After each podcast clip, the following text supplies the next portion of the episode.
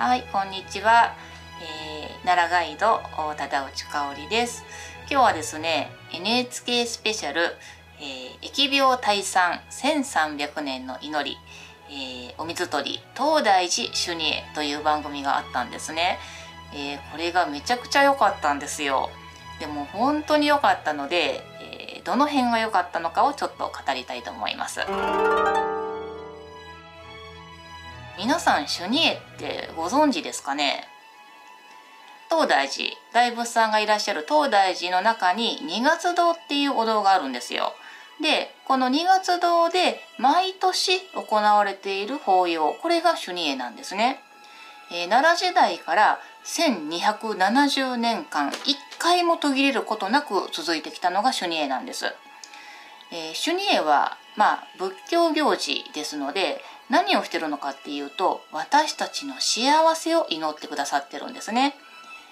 えー、作物が無事に実りますように、えー、地震とか疫病とかそういった怖いことがなくって私たち国民が幸せに暮らせますように、えー、そういった日本全体の幸福を祈ってくださる行事が修二会なんですよ。でこれが奈良時代からずっと続いてきて回も途切れたことがないので不体の行法なんていう言い方をしてるわけなんです。えー、ただですね今年あのコロナがありましたよね、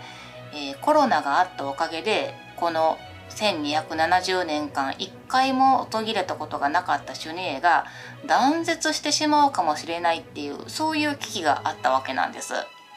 なんでかっていうと修二会を治める蓮行宗という方々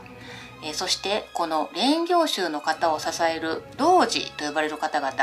この方々が属性を離れてまあ合宿生活を行うところから行が始まるんですよね。でまあコロナって密がダメだってよく言われるじゃないですか。なので集団生活をベースにする主義っていうのはそもそもやっていいのかみたいな議論があったんですよね。でも東大寺としては、えー、不体の行法であると絶対に途切れさせてはいけないんだっていうことで、えー、各種あらゆる専門家の方を呼んで、えー、検討会を開いて、えー、無事に主任営が満行できますように、えそのための方策をいろいろ、まあ、会議したりしてたんですよね。でその様子が、まあ、ドキュメンタリーみたいな感じになって NHK がまとめてたわけなんですけどこれが生と俗がいろいろ入り混じっていてめちゃくちゃ面白い見どころ満載だったんです。でまず一番面白かったのがその感染症のね、えー、専門家奈良医大の感染症センターのセンター長である笠原先生っていういう方が呼ばれてまあいろいろこう実地見分をして皆さんにアドバイスを差し上げてたんですよ。で笠原先生は医療の人ですからとてもナチュラルに観音様に祈りを捧げるこの二月堂でアクリル板を設置するとかはどうですかねみたいなことを言うんですね。で正直それを聞いた東大寺の関係者はちょっとこうえ？って感じでまあなんかドン引きなんですよね。観音様の世界にアクリル板を置くなんていうことはちょっとやっぱり宗教的な立場からは考えられないでもまあ医療人としてはそう言わざるを得ないっていうあたりがなかなかねこう生族が混在しててすっごい面白かったんですね。あと、えー、一体どうしたらあ感染しないかえー、どんな状態になったらいいのかっていうようなことを、まあ、会議で話されてたシーンがあったんですけれども結局集団生活をしてるわけですから一人でも陽性患者が出たらダメなわけなんですよ。でもダメってことは主ニエができないってことで避けないと絶対ダメなことなんですよね。えー、皆さんがこう心の中では一番恐れていて口には出せない陽性患者が一人でも出たら主義絵がおしまいっていうことを佐川不門さんっておっしゃる東大寺の別当別当っていうのは、まあ、トップのことなんですよね。この方があっさりと、えー、蓮行宗の中で一人でも陽性出たらもう主義は終わりやなみたいなことをめっちゃあっさり言わはったんですよね。もうこのなこういう軽やかな感じ、えー、一番偉い人がこうナチュラルにその深刻な事態を受け止めてにこやかに話すっていうのがもう器が出てるっていうんですかねめっちゃ良かったんですよね。でこういうこう蓮行宗の方東大寺の偉い僧侶の方の素顔みたいなのも見れてで舞台裏で皆さんがものすごく苦労されててでそれをこんな風に乗り越えてきたのかっていうのが、まあ、この番組でいろいろ分かってよかったんですよね。もう普段見れないものが満載でただこの番組の中で私が一つだけ不満だったのがこれまでの長い歴史の中で、えー、シュニエがまあできないかもっていう危機がやっぱ何回もあったんですよ。その歴史の中で、えー、立ち向かって、えー、シュニエをこう断絶させなかったっていうその僧侶の名前を言ってほしかった。えー